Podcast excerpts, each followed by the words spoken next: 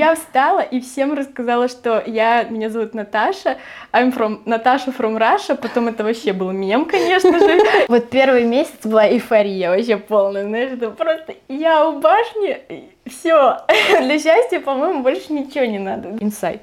Если блог кому-то надо развивать, надо начинать с того, что нравится вам. В один момент, короче, прекрасный сладкий Париж стал вонючей жопой, из которой вообще не выбраться, как будто бы, и ты думаешь, что делать с этим. Как работает э, паспорт талант. Угу. Это ты обратилась, конечно, по адресу, знаешь, никогда не думала, что стану экспертом в этой теме. Вообще, кстати, с вином проблема. Вот я думаю, как не стать алкоголиком в этой стране, потому что все хотят постоянно пить вино, но дешевое, вкусное. И иногда, когда я говорю, компании нет, они меня смотрят так и думают и говорят, ты что, с ума сошла? Bonjour, меня зовут Чера, я француженка и основатель онлайн-школы французского языка «La Biz». Вы слушаете подкаст «Французский путь». Здесь с приглашенными гостями мы говорим о жизни во Франции. Подписывайтесь, чтобы не пропустить новые выпуски. Добро пожаловать в подкаст «Французский путь». Сегодня будем говорить о dem пути во Франции, об учебе в бизнес-школе и об открытии агентства маркетинг в Париже. Но прежде чем мы начнем, расскажи много о себе для тех, кто тебя не знает. А, привет, Шера. привет всем. А, меня зовут Наташа, Наташа Панфилова. Я живу в Париже сейчас, а вообще я родом из Сибири. Год назад я сюда приехала получать магистратуру по маркетингу в бизнес-школу. А, маркетинг, потому что это моя душина, такая passion. Я два года назад уже открыла маркетинговое агентство в России. Моим клиентом стала Саша Митрошина, разные интересные проекты и бренды, которых многие все знают. И я обрела такую миссию, захотелось помочь большему количеству компаний, причем зеленых компаний, развиваться. И я понимаю, что именно в Европе их огромное количество сосредоточено. И плюс здесь такой современный, актуальный, свежий маркетинг и наука, потому что научное сообщество живет повсеместно и в том числе, особенно на английском языке это все развивается. И я понимала, что мне нужно уехать из России, чтобы в это погрузиться, понять, как я это могу использовать, как работает научное исследование. И вот я здесь, веду еще свой блог, у меня около 70 подписчиков, тысяч подписчиков прекрасной аудитории. А, и так как я сейчас здесь, я решаю здесь уже открыть агентство, то есть запускаю стартап, чтобы остаться и развиваться в маркетинге больше и глубже. И почему именно в Париже? Знаешь, это вообще для меня сложный вопрос, потому что я в Европе никогда в жизни не была. Вот год назад я приехала учиться и без обратного билета. В жизни в первый раз вот я в Европе оказываюсь сразу жить. В месте, где даже не представляю, что меня ждет. Но, конечно, меня очень, знаешь, вдохновляла эстетика этого города, так скажем, его культура, вообще целой страны, ценности, демократия. Вот. Я еще там в России, когда жила, и даже в Сибири, очень много про это изучала, читала, ходила на курсы по французскому в МГУ. Вот, да, я, кстати, МГУ заканчивала, может быть, это важно для кого-то, кто-то тоже с высшим образованием с этой темой пришел поизучать. Это вот было, знаете, какое-то интуитивное чувство, что мне, может быть, будет здесь хорошо. И я поехала проверить. Я знала, что я в любом случае могу поучиться и уехать, и попро- mm-hmm. зато попробовать. Но учиться я поехала именно сюда, потому что здесь, например, маркетинг очень круто развит. Вот топ школы, топ бизнес-школы во всем мире находятся здесь. То есть а, моя программа находится на восьмом месте по магистратуру маркетинге в мире. В и мире? она находится в Париже. Она находится на восьмом месте, то есть из всего рейтинга, то есть топ-10 входит. И выше э, моей бизнес-школы тоже школы, которые находятся в Париже. И я понимала, что, видимо, за этими знаниями нужно ехать сюда. Идеально совпала и эстетика города, и вот мое ощущение, что, может быть, мне культура близка и будет хорошо. И еще и я получу классное образование здесь. Вот. Ну и как, сложно было или нет? Что именно? Ну, ты, зак ты закончила магистра магистратуру а, в Париже. здесь? Да. На самом деле, это было, знаешь, лучший опыт моей жизни, мне кажется, потому что я это, конечно, сравниваю с образованием в России, которая мне казалось на тот момент в Москве, в МГУ, знаешь, лучше ничего быть не может. Когда я из Сибири уезжала в МГУ, я думала, я получаю вообще лучшее образование, это вообще что может быть лучше? Но когда я приехала сюда, я поняла, что все, что у меня было, это вообще даже не сравнивается, потому что мне было несложно из-за того, что профессора, например, они практики.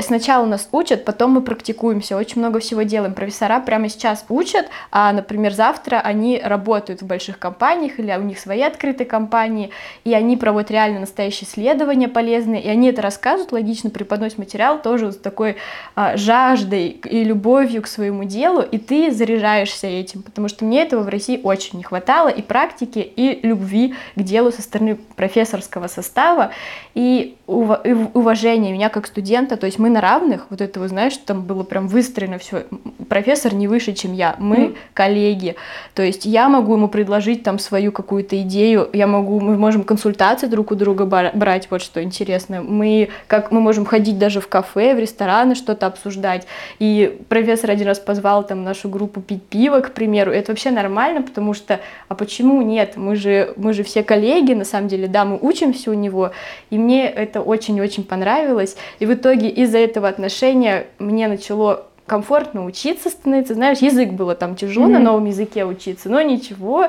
И это стало интересно. И даже диплом, мне кажется, я написала намного легче, чем писала на русском языке, который вот защищаю через три недели. Так что вообще в итоге все в кайф. Ну, я видела у тебя в блоге, что ты даже эм, говорил со своими учителями по поводу проекта про агентство. Они тебе помогли, там, совет да. отдали. Да, это, это офигенная, кстати, история, Шера, круто, что ты вспомнила. Вот я пришла, как новенькая вообще, и они дают возможность еще проявиться. Вот, по крайней мере, в моей школе так было.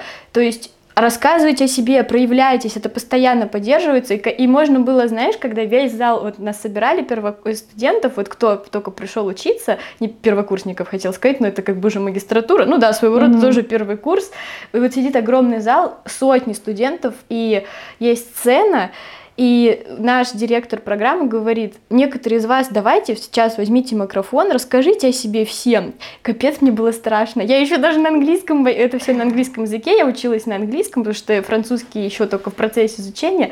Но мне было так страшно, я подумала, все, я сейчас возьму микрофон, и пофиг, что я не умею говорить, я сейчас прям и научусь, знаешь, вот такое было ощущение. И я встала и всем рассказала, что я, меня зовут Наташа, I'm from, Наташа from Russia, потом это вообще был мем, конечно же, я случайно так сказала, и, конечно, все начали, запомнили это, уже ассоциативная связь. И я сказала, что у меня есть агентство, я его хочу открыть в Париже, и пусть я пока студент не могу это сделать, то я это сделаю, и я заявила о своих намерениях уже тогда, и в итоге э, знаешь, про меня начали все говорить, я начала больше публиковать в LinkedIn, профессора начали это замечать, у меня иногда спрашивать, я начала у них совета спрашивать, и в итоге они мне начали помогать. Они сказали, давай твой диплом будет бизнес-план. Я говорю, давайте, Класс. потому что дипломом может быть и тезис исследовательский, и бизнес-план. И моим дипломом стал бизнес-план открыть агентство тут, и они мне начали помогать, вот разрешили съемку провести там.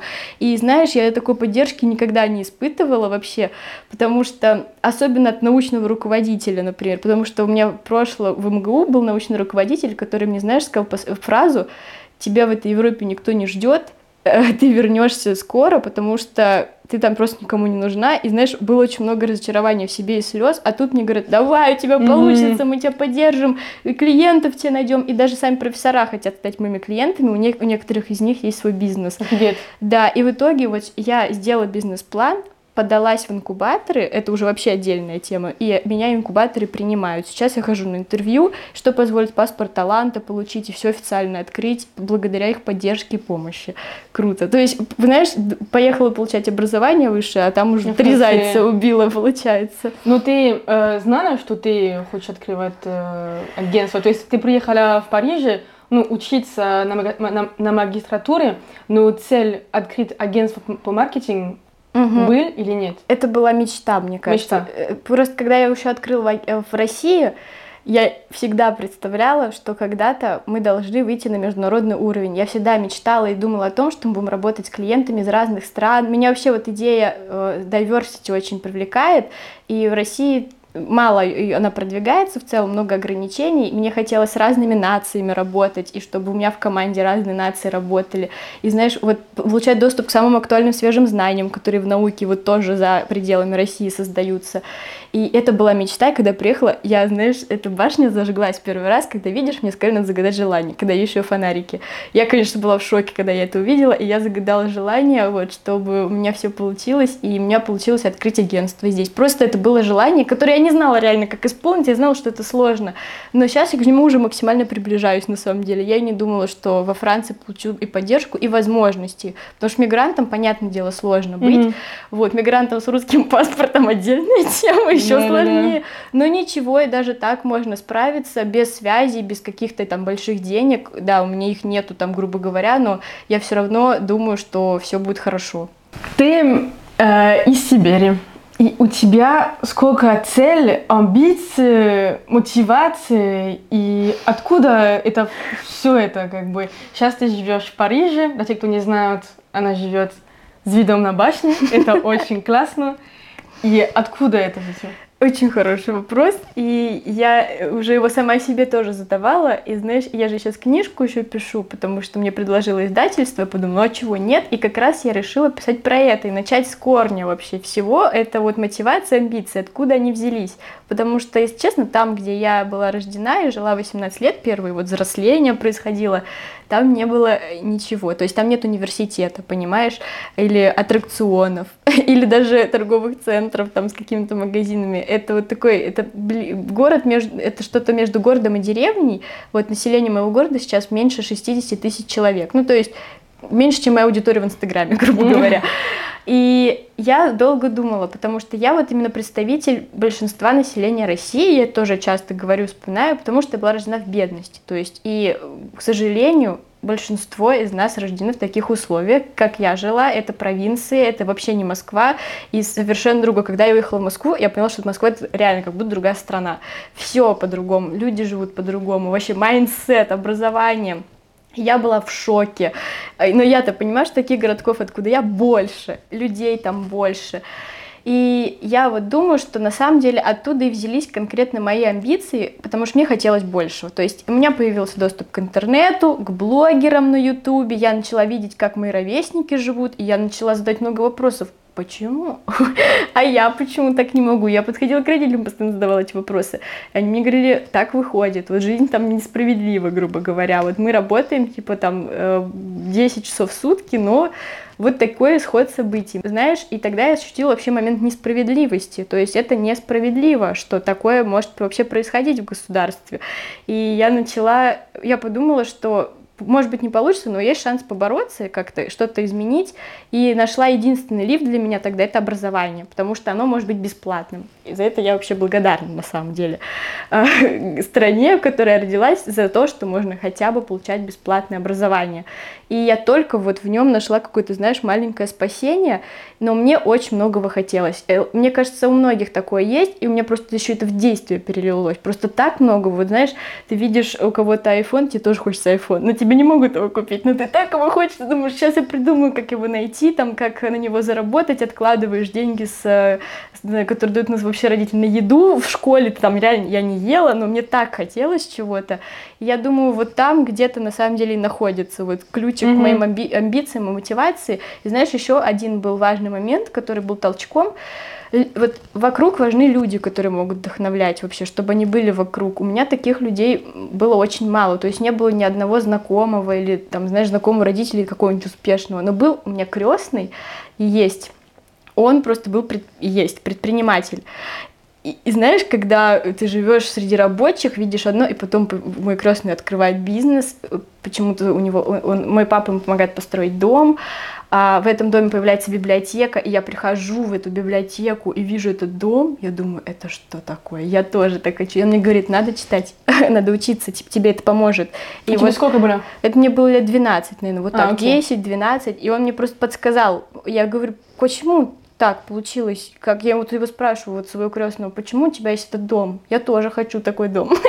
И он мне говорит, начни вот с книг, типа, вот у меня библиотека, приходи бесплатно, бери. И вот он меня вот вдохновлял, знаешь, просто лишним примером, хотя бы какими-то маленькими э, действиями, что я могу сделать сегодня, и даже просто начать читать, это уже большое, оказывается, действие, серьезное. Я это потом позже осознаю, но это был важный совет для меня, потому что там, откуда я, и не читают, мало читают, и вообще проблемы с образованием, и с его получением, потому что ты растешь и слышишь, что в любом случае ты будешь в бедности жить, в любом случае ты останешься, и это очень страшная вещь, ты mm-hmm. потом, ты не видишь смысла ни в чтении, ни в чем, потому что, ну ладно, раз мне такая, знаешь, судьба получается, э, и, ну вот, и я решила с этим бороться, хотя было тяжело, вокруг все считали по-другому. А были люди, которые думали, что у тебя ничего не получится? Э, что ну, вот прям что, ну вообще, я же создала свой первый бизнес в социальных сетях, когда еще там была, в Сибири, в том городке. Мне что, было 17. 17? Я, да, и я решила книги продавать. Я подумала, так, мне надо накопить э, там на iPhone опять-таки или на MacBook. Я очень хотела из-за этого интернета.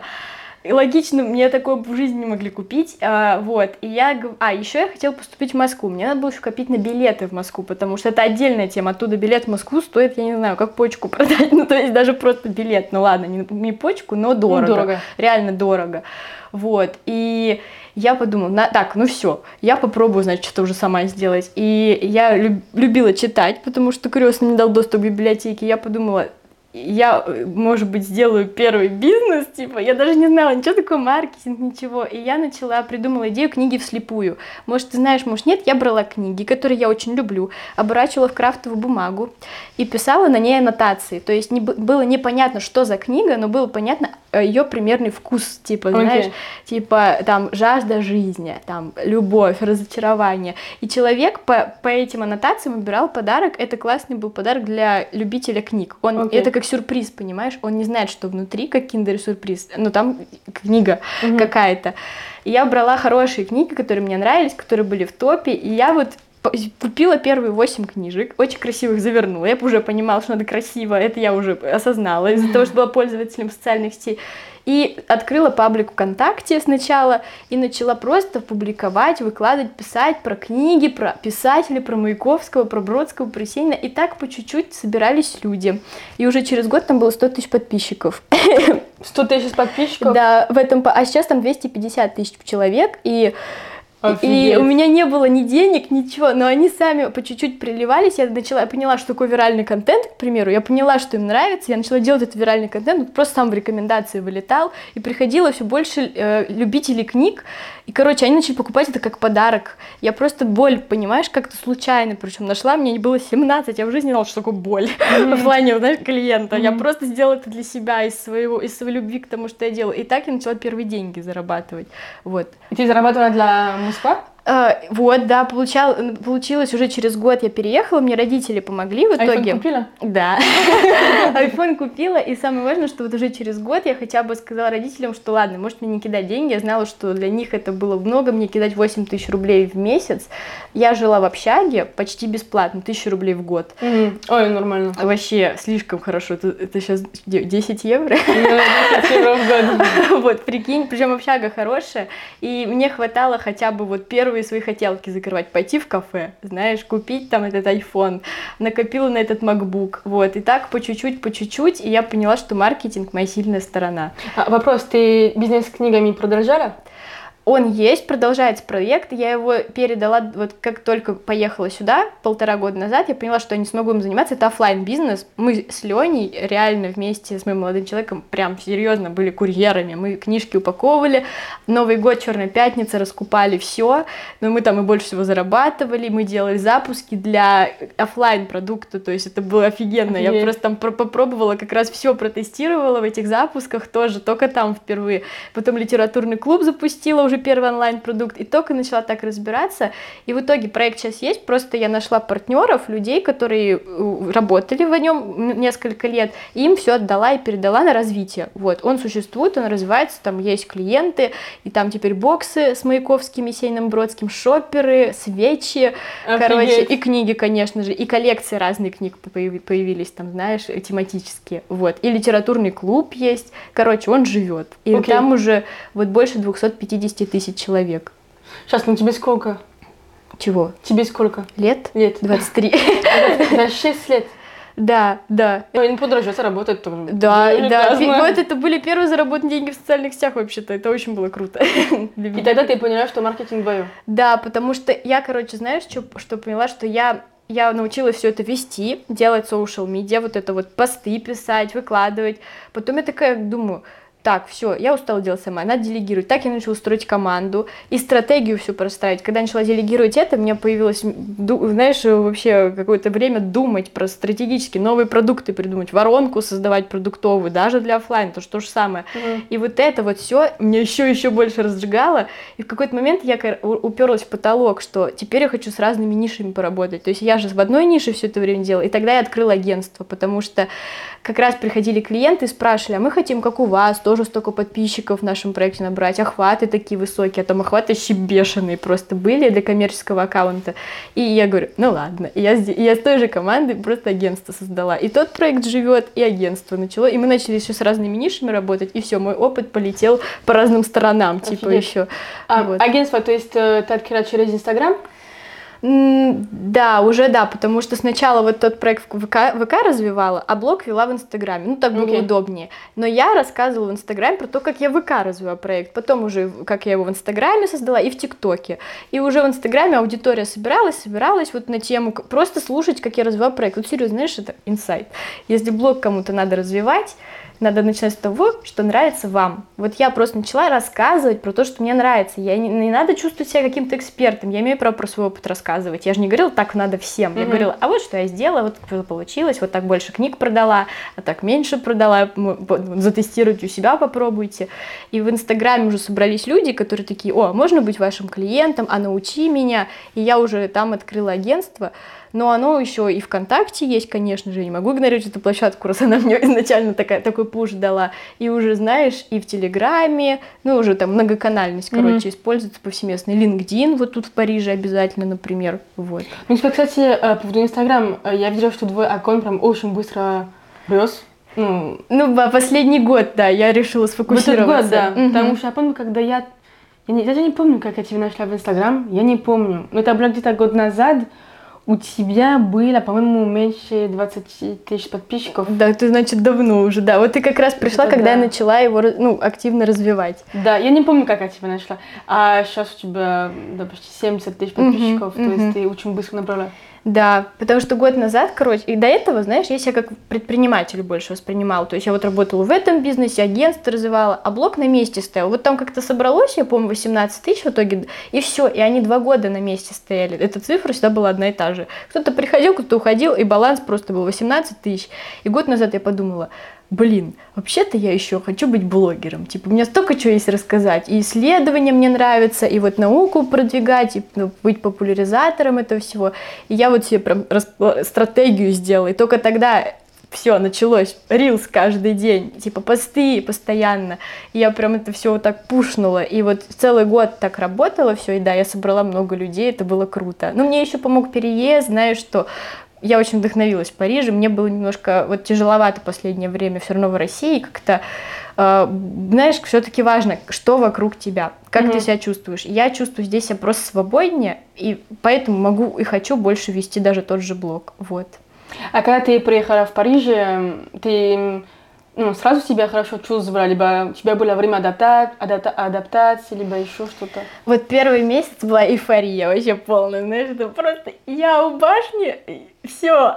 Для счастья, по-моему, больше ничего не надо. Достаточно просто есть круассан каждый день и смотреть на эту башню. А жила я вообще, кстати, не с видом на башню, а далеко на окраине. Я помню, да. Да, все, отлично. Потому что там моя школа, там удобнее было. И башню видела не часто, но я могла все время сесть в метро и доехать 20 минут и вот так перед ней стоять. Для меня это был шок. Вот, и я все думала, я самый счастливый человек на свете. Но потом, через месяца два, накати, накатила большая депрессуха, вот серьезно. Потому что я осознаю, что башня стоит. Она уже никуда не денется. А, а моя семья далеко, и все люди, которых я люблю, тоже далеко. Вот, даже мой молодой человек в другой стране, потому что мы уехали учиться в разные страны, черт возьми.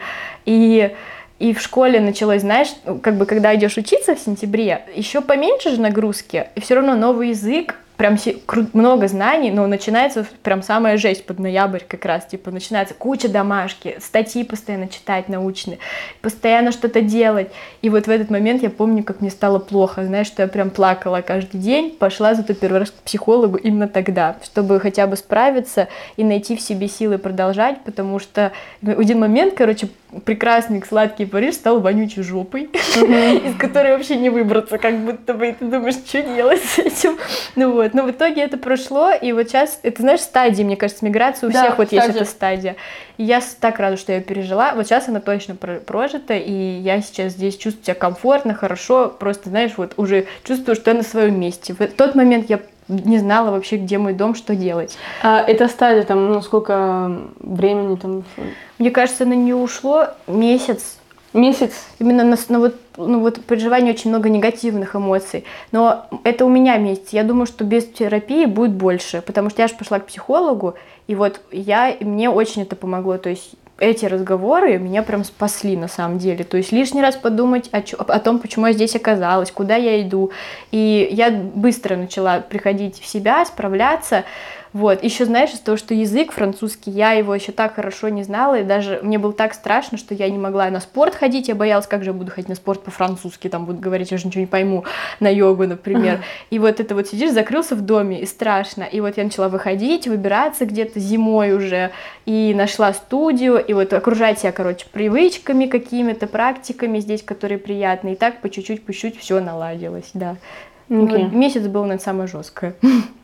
Да, потому что у всех стадий я заметила там со всеми нашими гостями, даже у меня были там, тоже когда я была в России, то есть, ну не сразу, что все, я себя хорошо чувствую, потому что когда я приехала, когда я приехала в Россию, я тоже не знаю русский язык, то mm-hmm. есть э, просто привет, как дела, до свидания, и ну, просто все, ну, шмат, потому что мне научили. Mm-hmm. Вот, а, да, тоже. Меня тоже, кстати, научили сразу матом здесь, на ну, французском. Да, да, я первые мои слова вообще на французском после бонжуры, багет и круассан. Да, то же самое.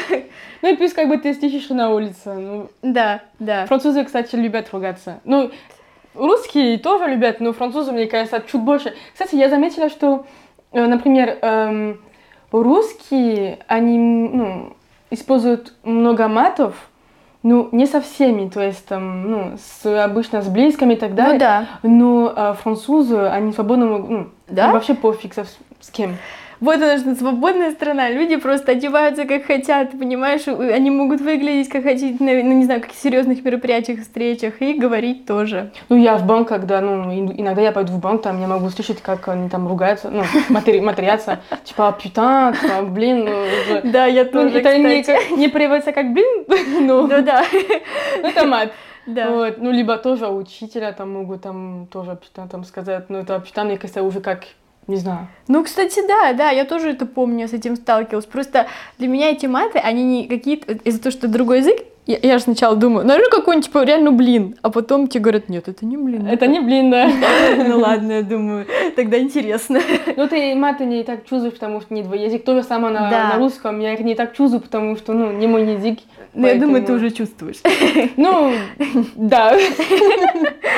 Да, ну, потому что я постоянно на русском уже общаюсь. Да, просто ну. у тебя уже опыт большой. У меня всего год, мне кажется, еще маловато. Вот еще надо хотя бы года два, и я уже почувствую побольше. Будешь ходить там да. и материться Да, моя цель, реально мечта просто ходить и просто материться наконец-то свободно.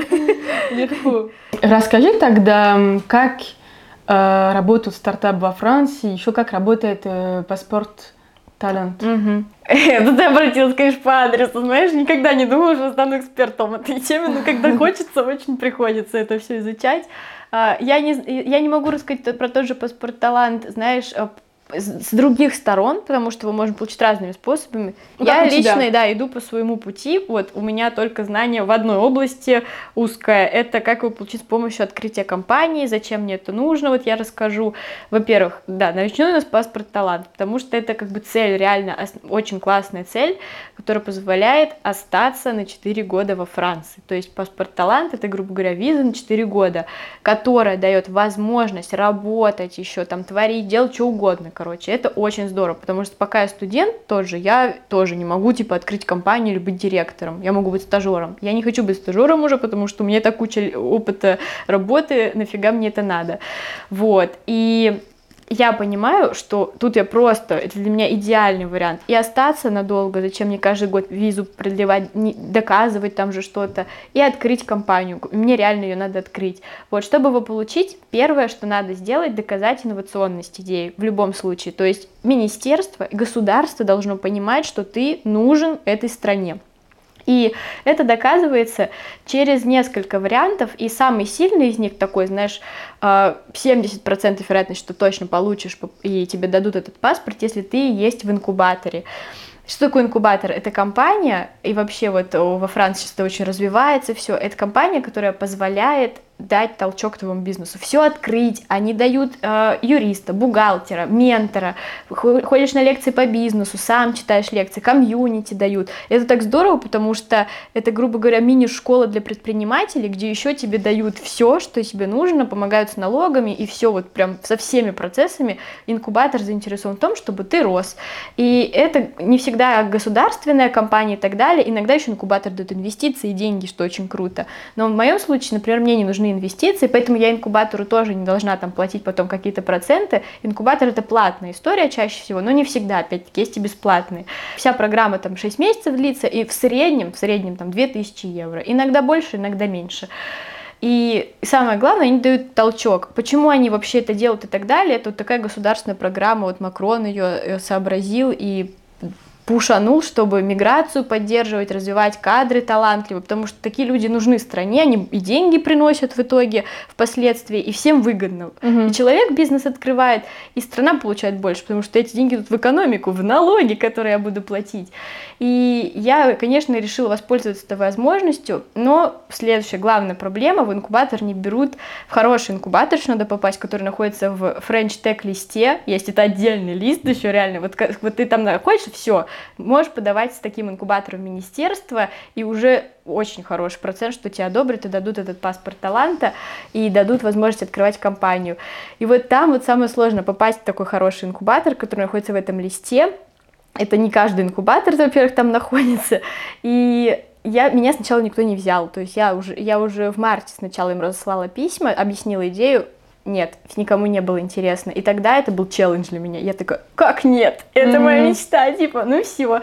И я начала бизнес-план разрабатывать, серьезный, дорабатывать идею, ее инновационность, провела огромный анализ рынка. Надо доказать, что ты нужен, а значит, надо показать, что на рынке есть проблемы. То есть, какие, как, с чем ты хочешь бороться, вот что недостаточно. И нужны прям доказательства, исследования, опросы, статистика. Я начала это все собирать, у меня на это ушло месяцев пять, но это большая, реально глубокая работа. Когда я поняла, что во Франции, например, в том же с social media проблемы, что бизнес плохо привлекает клиентов, там они через таргет чаще всего это только умеют делать, и то есть теряют много клиентов потенциальных через другие способы, которые не используют, к примеру, и что я могу дать этому рынку много знаний на самом деле, и я решила прям придумать целое приложение, вообще не только уже агентство открыть, и агентство, и приложение, и прям бизнес-модель разработала, и вот э, результат того, вот мы этого большого труда, потому что уже все почти инкубаторы, то есть 90% куда я отправила, мне написали «да». То есть Мгм. и уже меня позвали на интервью, и мы будем уже дальше обсуждать, и я теперь буду выбирать, какой из них я хочу. И в любом случае это все инкубаторы из этого листа, то есть я точно, скорее всего, уже дальше по- попадаю, я буду стараться дальше это доказывать, но самое сложное уже позади. Вот, и я очень рада, потому что это было реально так страшно, но вот сейчас я рада, вот мне уже написало 4-5 инкубаторов, написали, вы нам подходите, ваш проект крутой, давайте обсуждать. Кто-то уже предложил контракт, но я хочу со всеми провести интервью и вот прям выбрать самый лучший, знаешь, чтобы у меня выше были шансы, с которыми я пойду уже дальше. Окей, то есть сейчас у тебя будет интервью со Да, уже завтра, первый, послезавтра, да, вот, начинается это все, да. А потом, я думаю, уже на днях я получу финальные ответы, результаты, выберу, и уже в сентябре буду подаваться на этот паспорт таланта, Офигеть. чтобы открывать компанию уже в 2024 году у меня получится. Потому что, знаешь, Франция, бюрократия, все это долго. Да.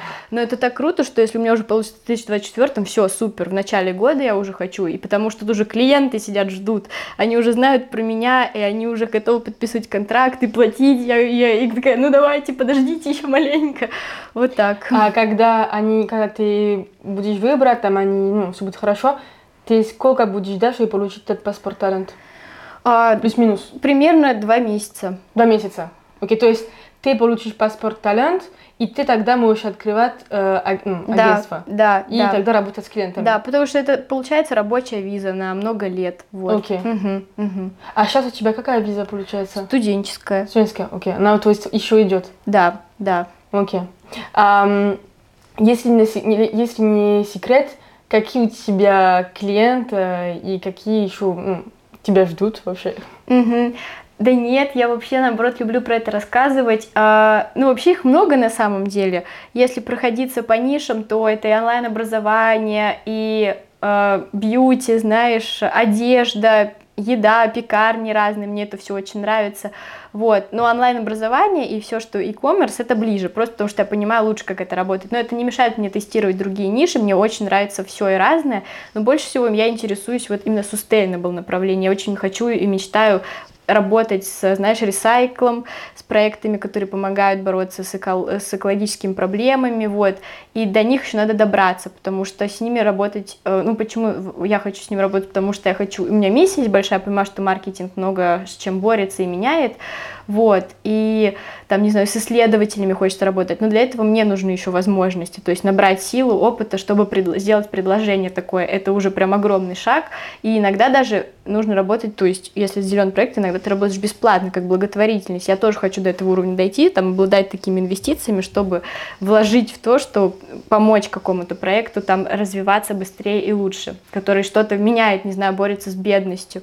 Ну вот как раз, например, один из моих клиентов, я уже сказала, например, Саш Митрошин, но вот как раз что ближе уже к моей миссии тянется, куда я стремлюсь, вот мы поработали с проектом бренд одежды в Нигерии, и это не просто там, э, не знаю, как бренд одежды, чтобы деньги заработать. Его основательница, у нее огромная миссия именно э, рабочие места в Африке увеличивать. Вот, и она дает людям в Африке работать за за зарплату выше среднего, которую она всегда выплачивает, даже если нет заказов. Это для Нигерии вообще редкость, на Мгм. самом деле. Там прям большая проблема как раз с тем, что людям не платят зарплаты. И благодаря тому, что она растет, она продает свои ткани и одежду. И в России, кстати, и по Европе можно заказывать. Но люди, жизнь людей реально принципиально меняется, качественно меняется, растет ее, и это круто. Вот мне это очень близко и нравится, что вроде как бы ты делаешь одно, но через одно помогаешь другому. Вот, э, не знаю, вот был клиент в Германии, один из главных их телеканалов, они делали документальное кино про Гитлера, и очень классно, на самом деле, кино, там просто объясняющее много всего, вот, что про политику в том числе немножко, конечно, затрагивается, и мы помогали его продвинуть в социальных сетях, вот, и пекарня была в Чехии маленькая, там с десертами, которые не вызывают, знаешь, аллергических реакций, типа без лактозы, вот какие-то такие всякие вещи, вот, а, ну, а в России на данный момент очень часто всякие интересные а, школы приходят тоже, знаешь, э, языковые, к примеру, мы им помогаем экспертам, которые нам откликаются, и даже там каким-то PhD-докторам, исследователям тоже, которые хотят личный бренд развивать. А что, вообще-то это важно. Мгм. Писателям классным. Но вот сейчас я четко убираю клиентов по миссии. То есть если я понимаю, что человек какой-то импакт хочет нести, это важно. Если нет, я просто, к примеру, ну, хочу стать популярным, это, к сожалению, уже, не знаешь, не, не горит. То есть Да. должно у всей команды гореть, потому что теперь команда, они такие же, как я, логично, так и собираются все на человека. И вот это вот принципиально важный для меня момент. И сейчас здесь конкретно у нас кто клиенты ждут подписания договоров, это и салоны красоты во Франции, вот с кем мы договорились. Причем прекрасный есть проект, не знаю, может про это говорить, но скажу, что э, прекрасная есть женщина вообще из Украины, у нее был бренд косметики в Украине, и на ее завод бахнула. И, конечно же, это просто невероятно, что происходит. И она сейчас здесь выиграла грант 3 миллиона евро, и, ей, и сейчас ее проект здесь будет финансироваться, и я с ней в контакте, просто логично я общаюсь со всеми людьми, с хорошими, разными людьми.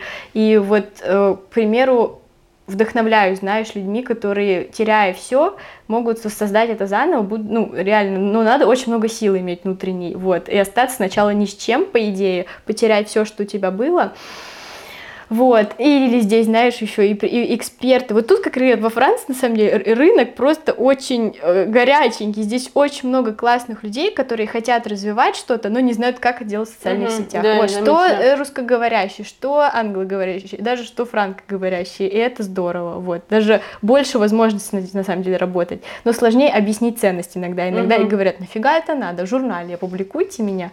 И, кстати, из-за этого я еще пиаром занимаюсь. Тоже мы сделали пиар-отдел развили, потому что как раз, э, ну, это важный, классный инструмент, просто он дорогой, чтобы в Лемонт выпускать, там, Сквер и вот это вот все, короче, контакты с журналистами настроены. Вот так.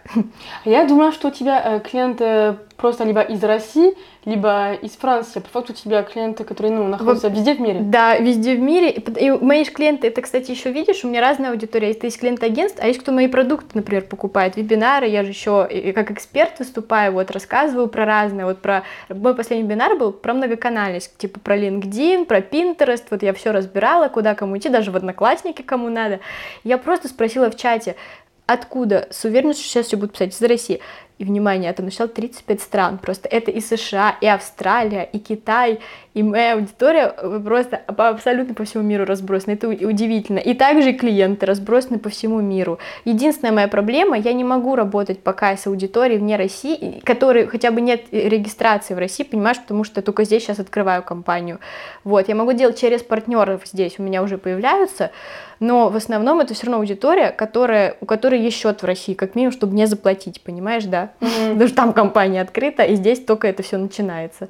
Okay. Вот. Ну, то есть ты, как я понимаю, будешь в Париже еще долго. Надеюсь, что да. Знаешь, хочется еще, может быть, не жить, я не знаю точно, но хочется еще поисследовать, поизучать. Вот именно пожить несколько лет, не уч... ну вот я, я училась, когда учишься, все равно вообще не замечаешь город. Вот походить побольше, пообщаться с людьми и понять, это ли мое место. Поездить по Франции, может быть, не другой город какой-то больше понравится. Лили, например, да, то, что я знаю, что я хочу остаться, как минимум получить гражданство, потому что к этому уже маршрут вот э, простой простроенный. Я понимаю, вот у меня стратегия паспорт талант, и дальше сразу гражданство можно получать. Почему бы нет? Конечно. Вот. А дальше решим, знаешь, я подумала. Да, вот. А что ты делаешь, когда у тебя нет мотивации?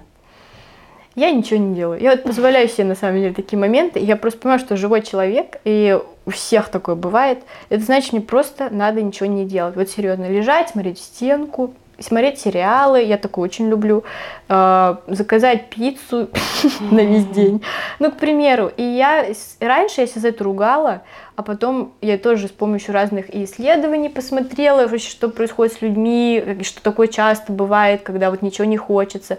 И просто даже на опыте поняла, что, блин, я же не робот, значит, бывает, мотивация придет.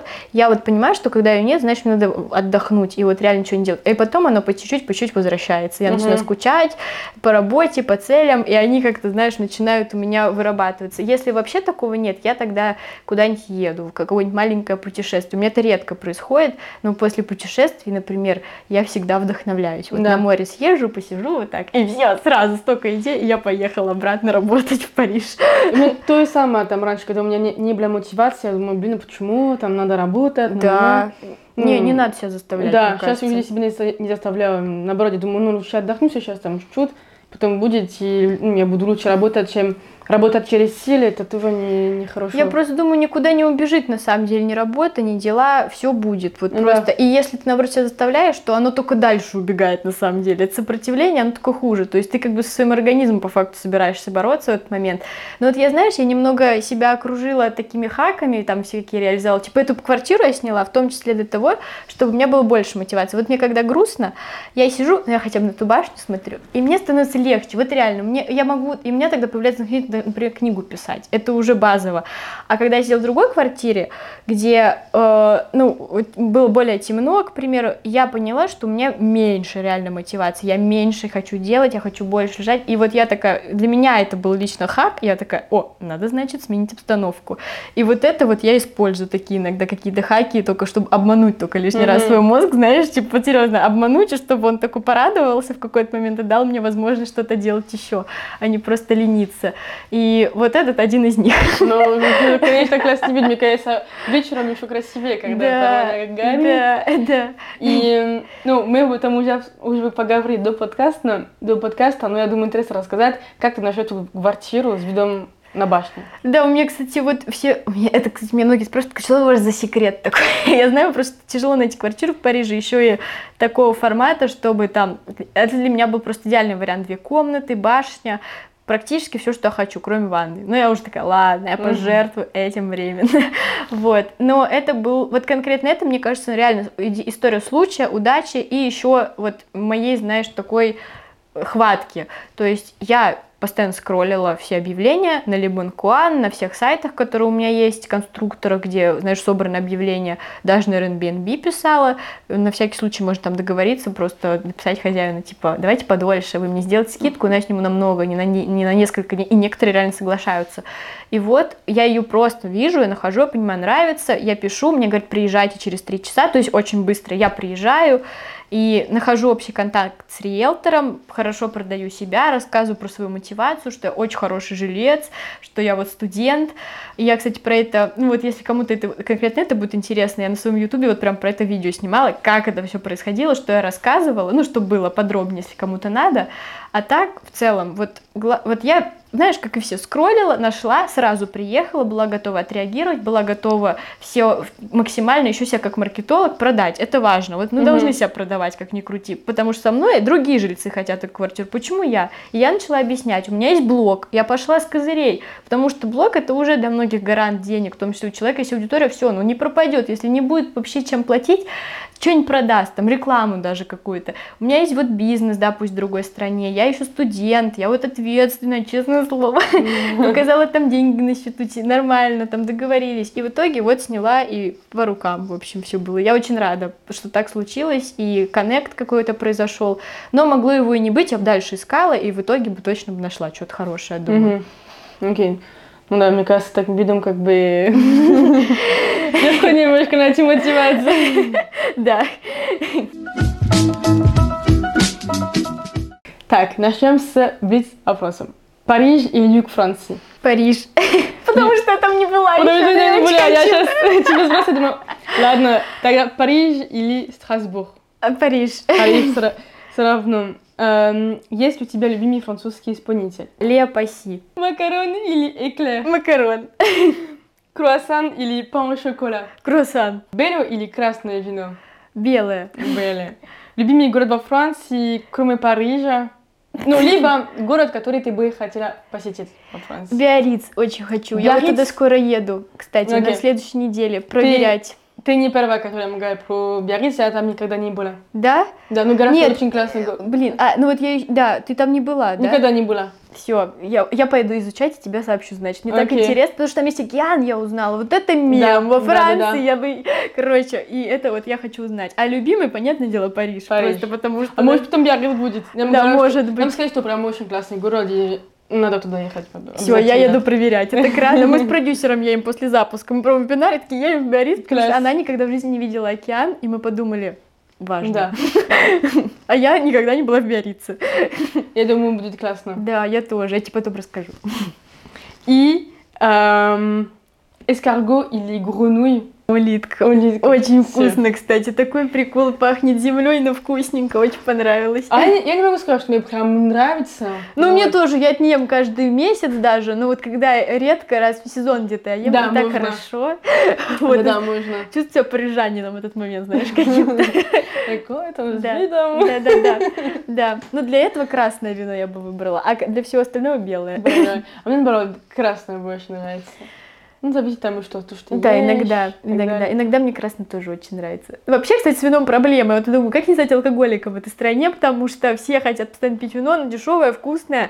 И иногда, когда я говорю, компании нет, они меня смотрят так и думают и говорят, ты что, с ума сошла? Ну-ка прекрати это выпендриваться, бери Мгм. бокал. Я думаю, какой ужас, ну ладно. Да, да.